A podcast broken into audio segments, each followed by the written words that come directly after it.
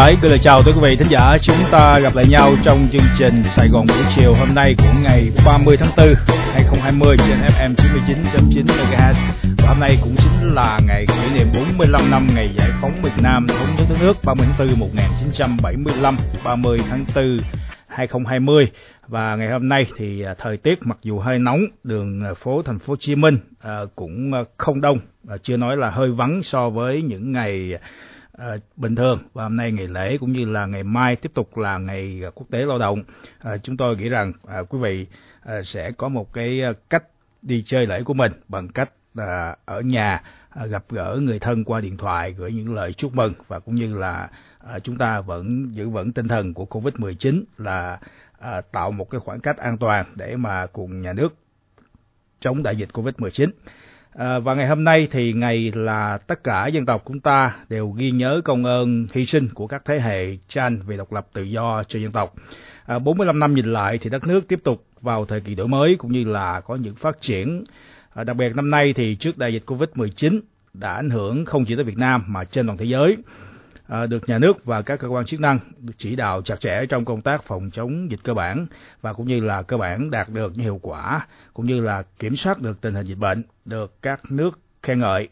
Trong đó thì thông qua hội nghị trực tuyến cấp bộ trưởng ngoại giao với chủ đề là hợp tác quốc tế phòng chống dịch Covid mười chín trong khuôn khổ Liên minh vì chủ nghĩa đa phương mới đây là một ví dụ cụ thể.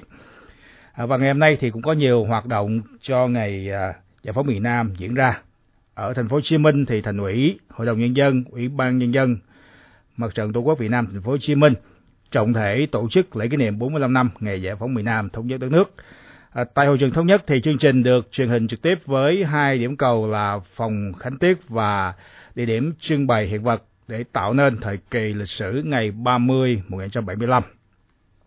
À, cùng với đó thì các điểm cầu trực tuyến và trực tiếp tại Ủy ban Nhân dân thành phố Hồ Chí Minh, Ủy ban Mặt trận Tổ quốc Việt Nam thành phố Hồ Chí Minh, mười tám đơn vị sở ngành cũng như hai mươi tư quận huyện, thành đoàn thành phố Hồ Chí Minh. À, đọc diễn văn tại lễ kỷ niệm thì Bí thư Thành ủy thành phố Hồ Chí Minh Nguyễn Thiện Nhân nhấn mạnh đại thắng mùa xuân năm một nghìn chín trăm bảy mươi lăm là chiến công chói lọi, là thắng lợi vĩ đại của cuộc kháng chiến chống Mỹ, cứu nước của quân và dân ta dưới sự lãnh đạo đúng đắn của Đảng. Thắng lợi đó là bước ngoặt vĩ đại trong lịch sử dân tộc, mở ra kỷ nguyên mới đối với đất nước, kỷ nguyên độc lập, thống nhất tổ quốc, cả nước đi lên chủ nghĩa xã hội. À, và sau bốn mươi lăm năm xây dựng phát triển và hàn gắn với thương chiến tranh, thì đồng chí Nguyễn Thiện Nhân cũng cho biết thêm, thành phố Hồ Chí Minh đã đạt được nhiều thành tựu to lớn. Kinh tế Hồ Chí Minh, thành phố Hồ Chí Minh đã tăng trưởng cao nhất cả nước. Thành phố Hồ Chí Minh luôn giữ vững vị trí đầu tàu kinh tế trong cả nước, và mặc dù chỉ chiếm không phẩy sáu phần trăm diện tích và tám phẩy sáu lao động, tám phẩy sáu phần trăm lao động cả nước, nhưng thành phố Hồ Chí Minh đã góp phần rất lớn trong tổng sản phẩm nội địa, chiếm hai mươi ba phần trăm giê đê pê và đóng góp lớn nhất cho ngân sách nhà nước, chiếm hai mươi bảy phần trăm. Và năm nay thì toàn Đảng bộ, chính quyền thành phố Hồ Chí Minh tập trung lãnh đạo chỉ đạo để hoàn thành các nhiệm vụ phát triển kinh tế, văn hóa, xã hội của năm hai nghìn không trăm hai mươi và nhiệm kỳ hai nghìn không trăm mười lăm đến hai nghìn không trăm hai mươi, đồng thời chỉ đạo quyết liệt trong việc chuẩn bị tổ chức đại hội Đảng bộ các cấp tiến tới đại hội lần thứ mười một của Đảng bộ thành phố Hồ Chí Minh, đẩy mạnh thực hiện chủ đề năm đẩy mạnh các hoạt động văn hóa và xây dựng nếp sống văn minh đô thị nhằm khơi dậy sức mạnh văn hóa, phát huy sức mạnh con người để phát triển kinh tế tốt hơn. Và cũng trong những tháng đầu năm hai nghìn không trăm hai mươi thì thành phố Hồ Chí Minh cũng đã chung tay cùng cả nước kiểm soát, ngăn chặn thành công lây nhiễm, không để xảy ra dịch bệnh Covid mười chín ở thành phố Hồ Chí Minh cũng như là trong cả nước. Còn trong vấn đề người thành phố quan tâm thì cũng trong uh, tinh thần kỷ niệm ngày giải phóng miền Nam ba mươi tháng tư, uh, phóng viên Minh Hiệp có thực hiện buổi tọa đàm với chủ đề tầm vóc và giá trị to lớn của chiến dịch Hồ Chí Minh lịch sử với sự tham gia của các khách mời. Mời quý vị chúng ta quan tâm chờ nghe. À, còn bây giờ mời quý vị quay trở lại với phần tin tức qua bản tin Sài Gòn buổi chiều, qua phần biên tập và thể hiện của Công Phán với một số tin tức về lãnh đạo Đảng, nhà nước vào viếng lăng Chủ tịch Hồ Chí Minh cũng như là các hoạt động chào mừng lễ ba mươi tháng tư. Xin mời quý vị cùng nghe Công Phán với điều chi tiết. Thưa quý vị, kỷ niệm bốn mươi lăm năm ngày giải phóng miền Nam thống nhất đất nước ba mươi tháng tư năm một nghìn chín trăm bảy mươi lăm, ba mươi tháng tư năm hai nghìn không trăm hai mươi và một trăm ba mươi tư năm ngày quốc tế lao động một tháng năm năm một nghìn tám trăm tám mươi sáu và một tháng năm năm hai nghìn không trăm hai mươi. Sáng nay, các đồng chí lãnh đạo Đảng, nhà nước và Mặt trận Tổ quốc Việt Nam đã tham dự lễ viếng cấp nhà nước Chủ tịch Hồ Chí Minh và tưởng niệm các anh hùng liệt sĩ. Thủ tướng Nguyễn Xuân Phúc, nguyên Tổng Bí thư Nông Đức Mạnh, nguyên Chủ tịch nước Trần Đức Lương, nguyên Chủ tịch Quốc hội Nguyễn Văn An, đồng chí Trần Quốc Dượng, Ủy viên Bộ Chính trị, Thường trực Ban Bí thư, cùng với các đồng chí Ủy viên Bộ Chính trị và nguyên lãnh đạo Đảng, Nhà nước đã đến đặt vòng hoa và vào lăng viếng Chủ tịch Hồ Chí Minh, tưởng nhớ và tri ân các anh hùng liệt sĩ đã đi theo tiếng gọi của Đảng và Chủ tịch Hồ Chí Minh, không tiếc máu xương, chiến đấu ngoan cường và hy sinh anh dũng vì nền độc lập tự do của dân tộc, thống nhất đất nước và bảo vệ toàn vẹn lãnh thổ của Tổ quốc. Các đồng chí lãnh đạo và nguyên lãnh đạo Đảng và Nhà nước đã đến đặt vòng hoa dân hương tại đài tưởng niệm các anh hùng liệt sĩ. Sáng nay, Thành ủy, Hội đồng Nhân dân, Ủy ban Nhân dân, Ủy ban Mặt trận Tổ quốc Việt Nam Thành phố Hồ Chí Minh đã long trọng tổ chức lễ kỷ niệm bốn mươi lăm năm ngày Giải phóng miền Nam thống nhất đất nước. Đến dự lễ kỷ niệm có Chủ tịch Quốc hội Nguyễn Thị Kim Ngân, Phó Thủ tướng Thường trực Chính phủ Trương Hòa Bình, Bí thư Thành ủy Thành phố Hồ Chí Minh Nguyễn Thiện Nhân cùng các bà mẹ Việt Nam anh hùng, đại diện các nhân sĩ trí thức, các nhân chứng lịch sử. Lễ kỷ niệm lần đầu tiên được tổ chức theo hình thức trực tuyến với sự tham gia của hai mươi bốn điểm cầu trên địa bàn thành phố. Diễn văn kỷ niệm của Ủy viên Bộ Chính trị, Bí thư Thành ủy Thành phố Hồ Chí Minh Nguyễn Thiện Nhân nhấn mạnh, đại thắng mùa xuân năm một nghìn chín trăm bảy mươi lăm là một trang hào hùng trong lịch sử dựng nước, giữ nước, đưa đất nước bước vào một kỷ nguyên mới, kỷ nguyên của độc lập, thống nhất và phát triển. Biết ơn những hy sinh lớn lao và thầm lặng của biết bao thế hệ đồng bào, chiến sĩ cả nước để có ngày ba mươi tháng tư lịch sử. Thành phố Hồ Chí Minh ngày hôm nay luôn tâm đắc với bài học xây dựng thế trận lòng dân, phát huy sức mạnh toàn dân, lấy người dân làm trung tâm cho các kế hoạch, các mục tiêu phát triển thành phố, đồng thời đóng góp vào phát triển đất nước. Tinh thần của ngày ba mươi tháng tư năm một nghìn chín trăm bảy mươi lăm lịch sử sẽ tiếp tục được cả hệ thống chính trị và các thế hệ công dân Thành phố Hồ Chí Minh tiếp nối và vận dụng sáng tạo cho mục tiêu đoàn kết, bản lĩnh vượt qua khó khăn, thách thức, tiếp tục thực hiện thành công sự nghiệp đổi mới để Thành phố Hồ Chí Minh xứng đáng là thành phố anh hùng, thành phố mang tên Bác kính yêu. Sẽ được tiếp tục với những thông tin đáng chú ý khác. Sau khi Việt Nam đã cơ bản đẩy lùi được dịch bệnh covid mười chín, ngày hôm nay Thủ tướng Nguyễn Xuân Phúc đã đồng ý tạm dừng mua sắm thuốc điều trị cho tình huống mười nghìn người mắc. Thủ tướng cũng yêu cầu các địa phương cần có cơ số dự phòng thuốc phục vụ điều trị, phòng chống dịch. Trong trường hợp khó khăn, báo cáo Ban Chỉ đạo Quốc gia phòng chống dịch covid mười chín trình Thủ tướng xem xét chỉ đạo. Thủ tướng giao Ban Chỉ đạo Quốc gia phòng chống dịch covid mười chín chủ động quyết định việc một số đơn vị chưa đủ năng lực xét nghiệm hoặc có quá nhiều mẫu cần xét nghiệm được đặt hàng các đơn vị y tế khác có đủ năng lực kể cả công lập và tư nhân để thực hiện việc xét nghiệm covid mười chín đáp ứng yêu cầu phòng chống dịch. Ban Chỉ đạo Quốc gia phòng chống dịch covid mười chín cho biết tính đến nay Việt Nam tiếp tục không có ca mắc covid mười chín mới. Như vậy, tính từ ngày mười sáu tháng tư đến mười bảy giờ ngày hôm nay, đã có mười bốn ngày Việt Nam không ghi nhận thêm ca lây nhiễm trong cộng đồng. Trong số hai trăm bảy mươi ca mắc covid mười chín, Việt Nam có một trăm ba mươi ca nhiễm nhập cảnh được cách ly ngay. Việt Nam có hai trăm mười chín trên hai trăm bảy mươi trường hợp khỏi bệnh, tức tám mươi mốt phần trăm. Hiện còn năm mươi mốt người bệnh đang được điều trị tại các cơ sở khám chữa bệnh. Trong đó, kết quả xét nghiệm chuyển âm tính lần một là mười ca, âm tính hai lần liên tiếp trở lên là bốn ca. ba mươi bảy ca có kết quả xét nghiệm dương tính, không có trường hợp nào tử vong.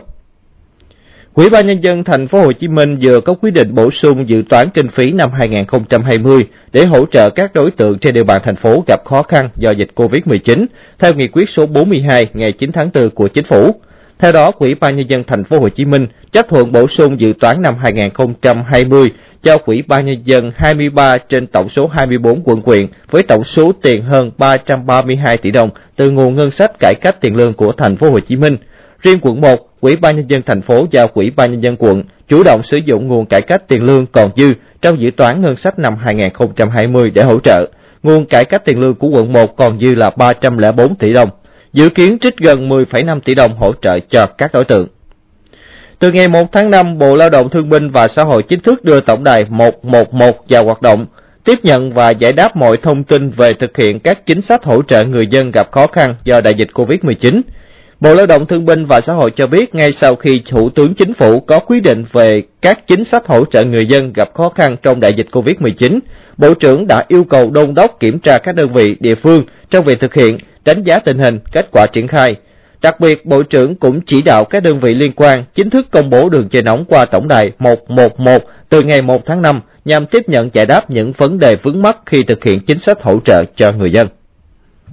Theo Cục Hàng không Việt Nam, lượng hành khách thông qua cảng hàng không trong tháng tư năm nay đạt một trăm tám mươi tám nghìn khách, giảm chín mươi tám phần trăm so với tháng tư năm hai nghìn không trăm mười chín. Trong tháng này, các hãng hàng không Việt Nam vận chuyển tám mươi sáu nghìn khách, giảm hơn chín mươi tám phần trăm. Sản lượng điều hành bay đi và bay đến đạt ba nghìn chuyến, giảm gần chín mươi ba phần trăm. Điều hành bay quá cảnh đạt hai mươi chín nghìn chuyến, giảm hai mươi bốn phần trăm. Theo đánh giá của các chuyên gia kinh tế, số giảm kỷ lục trong lịch sử ngành hàng không này là do ảnh hưởng nghiêm trọng của dịch covid mười chín, đặc biệt là việc thực hiện giãn cách xã hội từ đầu tháng tư vừa qua đã cắt giảm tối đa các chuyến bay. Từ ngày mười sáu tháng năm, các đường bay sẽ tiếp tục được tăng tần suất lên lần lượt là hai mươi chuyến trên một ngày và bảy chuyến trên một ngày để không chỉ phục vụ nhu cầu giao thương mà còn từng bước kích cầu thị trường du lịch trước thềm cao điểm hè.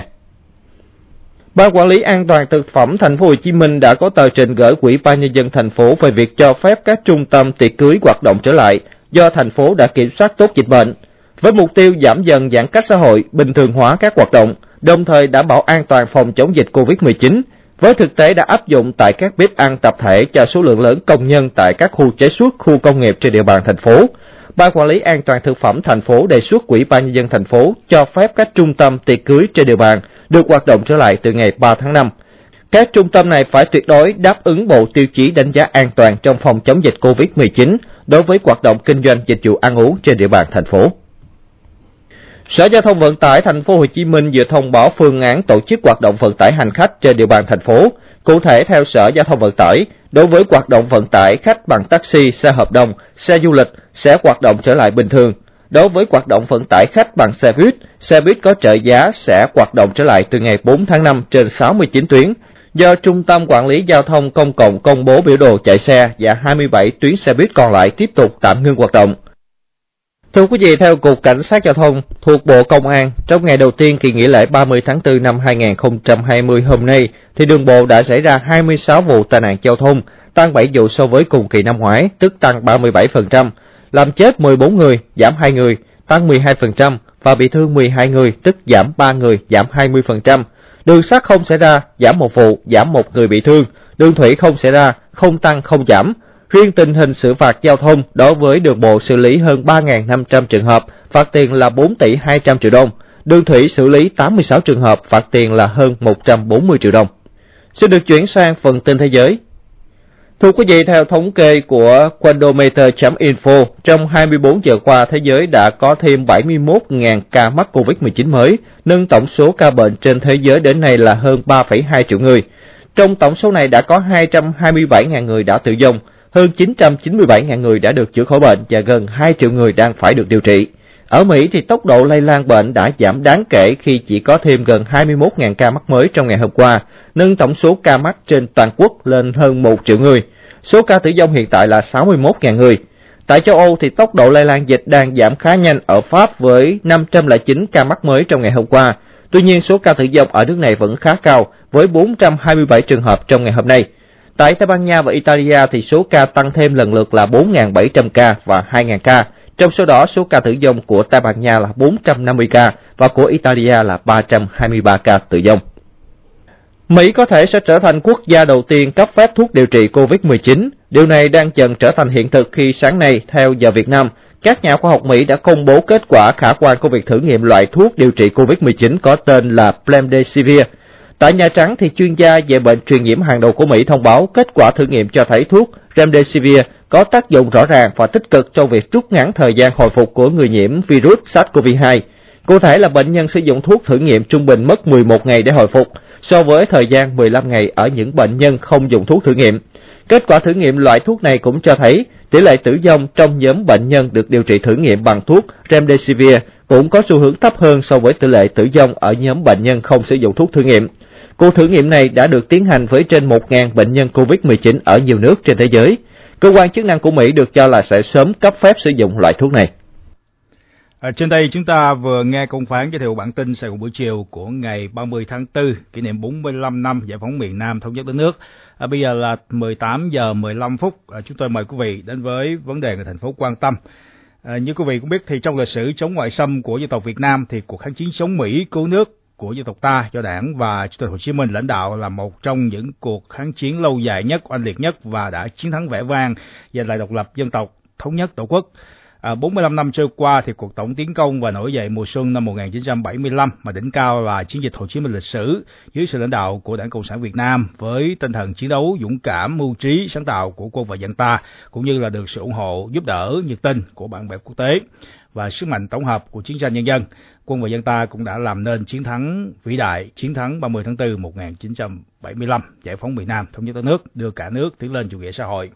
À, đây là chiến thắng có những nét đặc sắc về thời cơ, về cách đánh, về cường độ tiến công, về tác chiến hợp đồng quân binh, cũng như là về mục tiêu ý nghĩa với phong trào giải phóng dân tộc và mãi là sức mạnh của truyền thống chống giặc ngoại xâm của dân tộc, là biểu tượng cốt cách của trí tuệ, của văn hóa Việt Nam, của nghệ thuật, của sự Việt Nam. À, và để cho quý vị hiểu rõ hơn những giá trị của chiến dịch Hồ Chí Minh lịch sử thì à, ngay sau đây chúng ta cùng đến với buổi tọa đàm với chủ đề tầm vóc và giá trị to lớn của chiến dịch Hồ Chí Minh lịch sử với sự tham gia của hai khách mời là Phó Giáo sư Tiến sĩ Vũ Quang Đạo, nguyên Viện trưởng Viện Lịch sử Quân sự Việt Nam, Bộ Quốc phòng, và Phó Giáo sư Tiến sĩ Hà Minh Hồng là Phó Chủ tịch Hội Khoa học Lịch sử Thành phố Hồ Chí Minh. Và nội dung này do phóng viên Minh Hiệp thực hiện trong vấn đề thành phố quan tâm chiều nay. Ngay sau đây mời quý vị cùng theo dõi. Thưa quý vị, thắng lợi trọn vẹn của cuộc tổng tiến công và nổi dậy mùa xuân năm một nghìn chín trăm bảy mươi lăm là kết quả cuối cùng của cả một quá trình kháng chiến lâu dài, bền bỉ, quyết chiến quyết thắng của quân và dân trên cả hai miền, miền Bắc và miền Nam, nhằm đánh bại từng chiến lược chiến tranh của Mỹ và chính quyền Sài Gòn.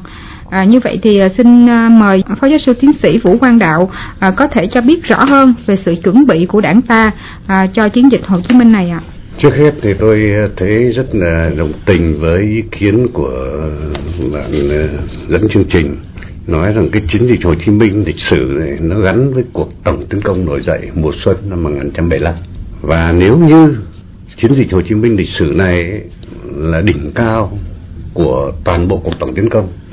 thì cũng có thể nói thêm rằng toàn bộ cuộc tổng tiến công này là kết quả của quá trình chuẩn bị lâu dài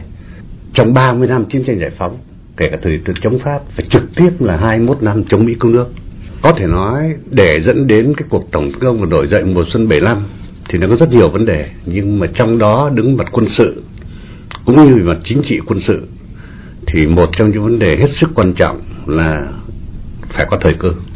Có thể nói là ngay sau khi chúng ta giành được thắng lợi trong cuộc chiến chống Pháp và kết thúc bằng đỉnh cao chiến dịch Điện Biên Phủ lịch sử, thì chúng ta đã phải bước ngay vào một cuộc kháng chiến chống Mỹ cứu nước. Vậy thì trong cuộc kháng chiến này, tại sao hai mươi mốt năm sau, đến năm bảy mươi lăm, thì thời cơ lịch sử để giải phóng miền Nam mới xuất hiện và không xuất hiện trước? Chúng ta đều biết rằng là thời cơ trong khởi nghĩa vũ trang nó có cái đặc trưng khác,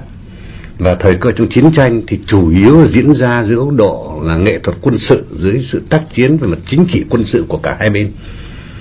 Và nếu như không có một cái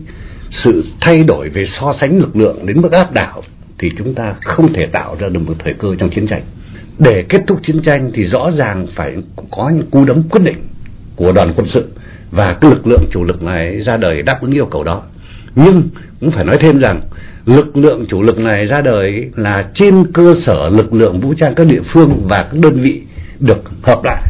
Và đây là sự phát triển rất lớn, không phải chỉ đơn thuần về số lượng quân đội mà phát triển về nghệ thuật quân sự, về tổ chức chỉ huy, về cách đánh hiệp đồng quân binh chủng ở quy mô lớn. Rõ ràng đây là bước trưởng thành rất lớn của quân đội, nòng cốt của chính quyền nhân dân. Và trong điều kiện như thế thì rõ ràng đã đứng trước một tình thế là nếu như mà tình thế và thời cơ xuất hiện thì rõ ràng chúng ta đủ lực để chúng ta chấp thời cơ giải phóng miền Nam trong năm bảy mươi lăm. Và Bộ Chính trị cho rằng là để chấp thời cơ chiến lược ấy, và như chúng ta biết rằng sau ý định đó của Bộ Chính trị thì Đại tướng Võ Nguyên Giáp có gửi bức điện khẩn cho các cánh quân của các chiến trường là thần tốc, thần tốc hơn nữa, tiến thẳng vào Sài Gòn giải phóng miền Nam. Là vì như vậy, đó là vấn đề mà đặt ra theo tôi nghĩ là một vài nét dẫn đến là cái thời cơ để nổ ra cuộc tổng tiến công giải phóng miền Nam, cũng như dẫn đến chiến dịch Hồ Chí Minh lịch sử cuối tháng tư, là nó có cả một thời kỳ dài để chúng ta tích cóp lực lượng, xoay chuyển lực lượng, tạo thời tạo thế, và khi mà thời thế đến chúng ta có lực lượng để chúng ta chớp thời cơ đó giải phóng miền Nam. Vâng thưa ông, với sự chuẩn bị như vậy thì sự thuận lợi và thời cơ khi mà Đảng ta quyết định mở cuộc tổng tiến công này như thế nào ạ? Có thể nói như trên tôi đã phân tích, để có được cái thời cơ đó thì rõ ràng Đảng ta đã có sự chuẩn bị hết sức lâu dài và trong cả cuộc kháng chiến chống Mỹ cứu nước và trực tiếp là từ sau hiệp định Paris năm một nghìn chín trăm bảy mươi ba. Thế nhưng mà vấn đề đặt ra như các bạn nói rất đúng là vậy, khi thời cơ đến thì tại sao chúng ta nắm được thời cơ? Suy cho cùng, trở lại một cái nhận định hết sức cơ bản của nhà chiến lược quân sự thiên tài Hồ Chí Minh trong bài thơ Học đánh cờ. Trong bài thơ đó thì Bác Hồ có nói vấn đề lực, vấn đề thế, vốn dĩ hai bên ngang thế lực mà sau thắng lợi ở bên giành, nhưng Bác chốt lại một câu cuối cùng: gặp thời một tốt cũng thành công. Vậy vấn đề thời cơ hết sức quan trọng, nhưng cái thời cơ đó chúng ta đã tận dụng thời cơ đó bằng cách nào? Nếu phân tích đầy đủ chúng ta có thể nói trên mấy vấn đề sau đây. Thứ nhất, về mặt chuẩn bị cơ bản lâu dài thì lực lượng chính trị chúng ta trên toàn miền Nam đã được chuẩn bị hết sức chu đáo, và khí thế và tinh thần quyết chiến quyết thắng vì độc lập tự do, vì chủ nghĩa xã hội của nhân dân cả hai miền Nam Bắc nó như một ngày hội. Chúng ta quyết định mở chiến dịch giải phóng Sài Gòn vào giữa tháng tư và mang tên chiến dịch Hồ Chí Minh là trong điều kiện đó. Và sau thời gian chuẩn bị rút ngắn, khi tập hợp lực lượng, năm cánh quân chúng ta tiến vào giải phóng Sài Gòn cùng với nhân dân Sài Gòn và lực lượng vũ trang ở nội đô làm chủ thành phố trong thời gian rất ngắn, rất, rất nhanh gọn. À, vâng thưa quý vị, để có được thành công trong chiến dịch Hồ Chí Minh lịch sử, à, một trong những nguyên nhân đồng thời cũng là nét độc đáo đặc sắc nhất chính là nghệ thuật quân sự của Việt Nam. Thì xin mời Phó Giáo sư Tiến sĩ Vũ Quang Đạo à, phân tích rõ hơn về nghệ thuật quân sự trong chiến dịch Hồ Chí Minh ạ. À. Đứng về mặt nghệ thuật quân sự thì đã nói đến nghệ thuật quân sự thì thường người ta nói đến ba yếu tố cấu thành, ba bộ phận hợp thành nghệ thuật quân sự, đó chính là chiến lược, chiến dịch và chiến thuật. Nhưng mà đằng sau tất cả những cái đó, ai đẻ ra cái nghệ thuật quân sự đó thì phải nói rằng đây là chiến tranh nhân dân. Rõ ràng để giải quyết được cái mục tiêu chiến lược giải phóng Sài Gòn, giải phóng toàn bộ miền Nam thì phải giành thắng lợi trong từng trận đánh, giành thắng lợi trong từng chiến dịch cụ thể. Và trong toàn bộ cuộc tổng tiến công một nổi dậy mùa xuân bảy mươi lăm ấy, cái nghệ thuật của chúng ta đứng về nghệ thuật quân sự có thể nói đã đạt đến đỉnh cao của chiến tranh nhân dân Việt Nam trong thời đại Hồ Chí Minh. À, thưa quý vị, chúng ta cũng vừa nghe Phó Giáo sư Tiến sĩ Vũ Quang Đạo phân tích về thời cơ cũng như là nghệ thuật chiến tranh trong chiến dịch Hồ Chí Minh. À, thưa quý vị, chiến thắng ba mươi tháng tư năm một nghìn chín trăm bảy mươi lăm mãi mãi đã đi vào lịch sử, khẳng định tầm vóc vĩ đại và ý nghĩa lịch sử của cuộc kháng chiến chống Mỹ cứu nước, à, và cũng để lại nhiều bài học um, kinh nghiệm có giá trị lý luận và thực tiễn sâu sắc. À, như vậy thì bài học đó là gì? À, xin được mời ý kiến của Phó Giáo sư Tiến sĩ Hà Minh Hồng ạ. Quan trọng nhất trước hết vẫn là cái bài học về cái sức mạnh đoàn kết, cái đoàn kết và thống nhất, đoàn kết thống nhất trong đảng, đoàn kết thống nhất trong toàn dân. Đây đã là một trong những cái mà từ ngay từ đầu, thậm chí là trong quá trình chiến tranh chúng ta đã khẳng định rồi. Càng về thắng lợi cuối cùng chúng ta càng càng khẳng định cái điều đó. Cũng như là trong bốn mươi lăm năm qua chúng ta vẫn thấy cái bài học về đoàn kết, cái bài học về thống nhất từ trong đảng ra đến toàn dân, từ người dân cho đến những người lãnh đạo là cái nhân tố cơ bản nhất, quan trọng nhất đưa đến cái thắng lợi của kháng chiến nói chung và cái thắng lợi trực tiếp trong chiến trận cuối cùng nói riêng. Bài học thứ hai đó là cái bài học về vấn đề nêu cao cái tinh thần khát khao cái độc lập tự do của dân tộc, khát khao cái hòa bình thống nhất của toàn dân ta. Một cái bài học thứ ba mà theo tôi cũng thấy được là là cái bài học về tự lực tự cường,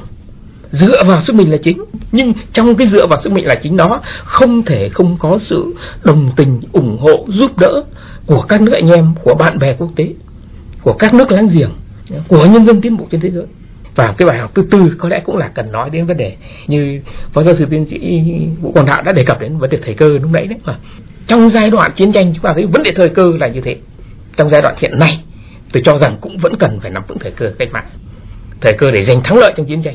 một cái yếu tố đặc biệt quan trọng để làm nên cái chiến thắng mà. Thì đến ngày nay chúng tôi vẫn cho rằng những vấn đề thời cơ vẫn hết sức nóng hổi, vẫn rất cần thiết cho cái sự phát triển bốn mươi lăm năm qua cũng như trong giai đoạn mà phát triển và hội nhập ngày nay. Vâng, xin cảm ơn ha, ý kiến của hai vị khách mời.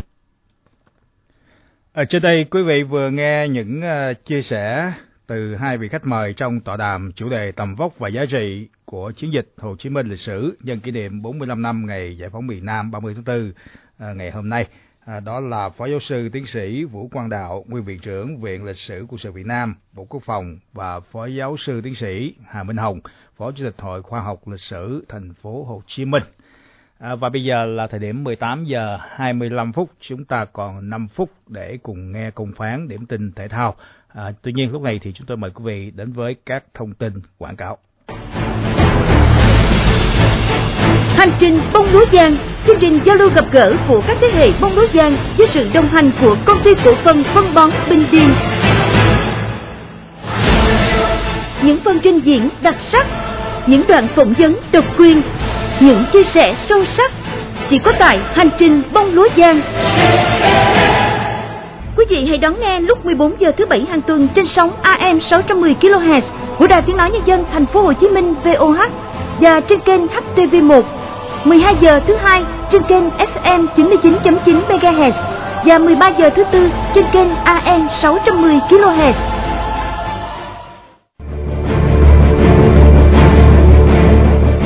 Quyền cơ bản của con người là được tiếp cận thực phẩm an toàn. Để bảo vệ sức khỏe người Việt Nam, người sản xuất kinh doanh cần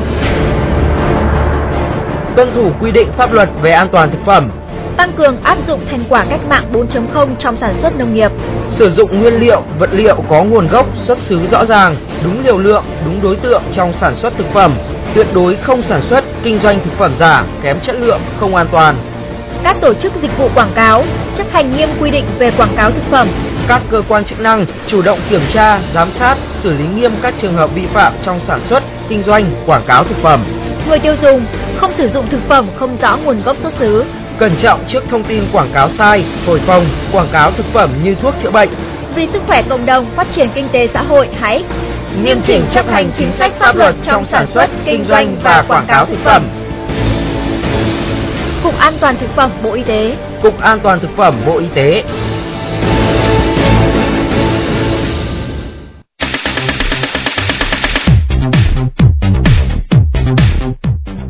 Quý vị và các bạn hâm mộ thể thao thân mến, lãnh đạo Liên đoàn bóng đá Việt Nam xác nhận quân Di Bắc Hang Seo vẫn đang chờ kết quả xin nhập tịch của thủ môn Philip Nguyễn. Phát biểu trên truyền thông mới đây, Tổng thư ký Lê Quài Anh cho biết, huấn luyện viên Park Hang-seo và Liên đoàn bóng đá Việt Nam vẫn đang chờ kết quả xin nhập quốc tịch của Philip Nguyễn. Nếu có quốc tịch thì huấn luyện viên Park sẽ xem xét việc sử dụng thủ môn Việt Kiều Séc tại đội tuyển Việt Nam. Huấn luyện viên Park Hang-seo xem Philip Nguyễn là một phương án thay thế cho Đặng Văn Lâm tại a ép ép Cup hai không hai không. Trong thời gian giải đấu cấp cao nhất khu vực diễn ra thì thủ môn Việt Kiều Nga Đặng Văn Lâm nhiều khả năng sẽ bị Muỗng Thông United giữ lại thi đấu tại Thái League. Nếu sớm có quốc tịch thì Philip Nguyễn có cơ hội được bắt cho đội tuyển Việt Nam ngay tại vòng loại World Cup hai không hai hai vào tháng mười và tháng mười một tới đây. Đây là sân chơi đoàn quân huấn luyện viên Park Hang-seo đang có lợi thế lớn khi dẫn đầu bảng G với mười một điểm sau năm lượt đấu. Thưa quý vị, hợp đồng của Đoàn Văn Hậu và câu lạc bộ Heerenveen sẽ kết thúc vào ngày hai mươi mốt tháng sáu tới đây. Chỉ còn hơn một tháng nữa thì bản hợp đồng giữa hai bên sẽ chấm dứt, nhưng chưa có động thái cụ thể nào đến từ đội bóng của Hà Lan. Tuy nhiên, mới đây theo tờ Fan Online, ban lãnh đạo của câu lạc bộ Heerenveen đã xác định thời gian để chốt tương lai của Đoàn Văn Hậu. Cụ thể, trước ngày ba tháng năm, giám đốc kỹ thuật của câu lạc bộ Heerenveen, ông Keri Hasta sẽ gặp mặt và thảo luận trực tiếp về mong muốn và dự định của Văn Hậu ở mùa giải sắp tới. Sau đó sẽ đưa ra quyết định có gia hạn hợp đồng với hậu vệ của Việt Nam hay không. Trước đó thì ông Keri Hasta cũng đã từng đánh giá rất cao Đoàn Văn Hậu. Ông cho rằng hậu vệ trẻ của Việt Nam rất phù hợp với tương lai của câu lạc bộ Hà Lan và là một trong những trường hợp rất đặc biệt. Sky Sport đưa tin, cựu thuyền trưởng của Tottenham Pochettino chính là ứng cử viên số một được chủ sở hữu mới của Newcastle nhắm đến mời về để dẫn dắt cho đội bóng chiếc tre. Theo tờ Daily Mail thì chỉ vài tuần nữa thì thương vụ mua bán Newcastle sẽ được hoàn tất. Lúc đó thì Thái tử Vương quốc Ả Rập Saudi, đó là Mohammed bin Salman, chính thức đặt dấu mới cho lịch sử của sân James Park. Newcastle được dự báo sẽ có một kỳ mua sắm chưa từng có trong lịch sử của mình, cùng với đó là kế hoạch đưa về một nhà cầm quân tài ba. Sky Sport cho biết huấn luyện viên đương nhiệm Steve Bruce tiếp tục công việc với phần còn lại của mùa giải khi dang dở vì Covid mười chín. Bộ trưởng thể thao Italia Vincenzo Spadafora cho biết nước này nhiều khả năng cũng sẽ hủy bỏ mùa bóng hai không một chín hai không hai không vì đại dịch Covid mười chín. Tại châu Âu hiện có ba quốc gia tuyên bố kết thúc mùa giải sớm để ngăn ngừa dịch Covid mười chín tiếp tục lây lan, gồm Bỉ, Hà Lan và Pháp. Mới nhất là giải Ligue một giải hạng nhất của nước Pháp đã bị hủy sau khi thủ tướng nước này tuyên bố cấm các hoạt động thể thao đến tháng chín. Hiện các nhà điều hành bóng đá Italia đang nỗ lực để có thể đưa giải Serie A trở lại vào tháng tới khi dịch Covid mười chín tạm lắng xuống. Dù vậy, Bộ trưởng Thể thao Vincenzo cho biết cơ hội nối lại mùa giải năm nay rất mong manh và ông khuyên các đội bóng nên hướng đến mùa giải mới. À, thưa quý vị, như vậy là ba mươi phút của Sài Gòn buổi chiều ngày hôm nay, ngày ba mươi tháng tư.